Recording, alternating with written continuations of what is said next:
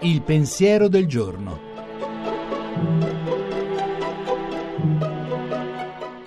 In studio Gianni Valente, redattore dell'agenzia Fides.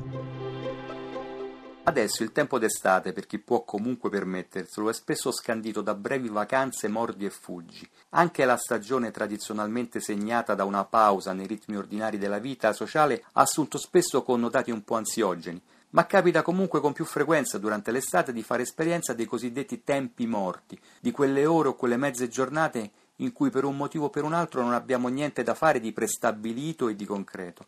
Oggi nelle vite di tanti i tempi morti sono azzerati per forza di cose. Si vivono giornate accelerate sempre in debito d'ossigeno, con le liste di impegni che strabordano sulle agendine di carta o su quelle digitali.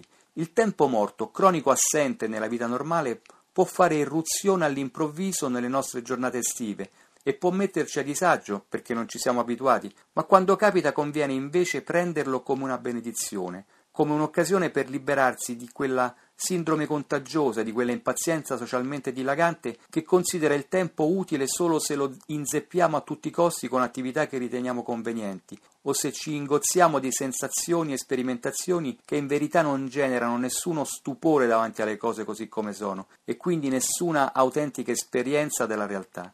Come suggerisce anche la psicoterapeuta Patrizia Collard, Dobbiamo solo ricordarci di quando eravamo bambini e guardavamo il cielo e le nubi in movimento. Non c'era nulla da fare e nessun risultato da conseguire, ed era bello. La trasmissione si può riascoltare e scaricare in podcast dal sito pensierodelgiorno.rai.it.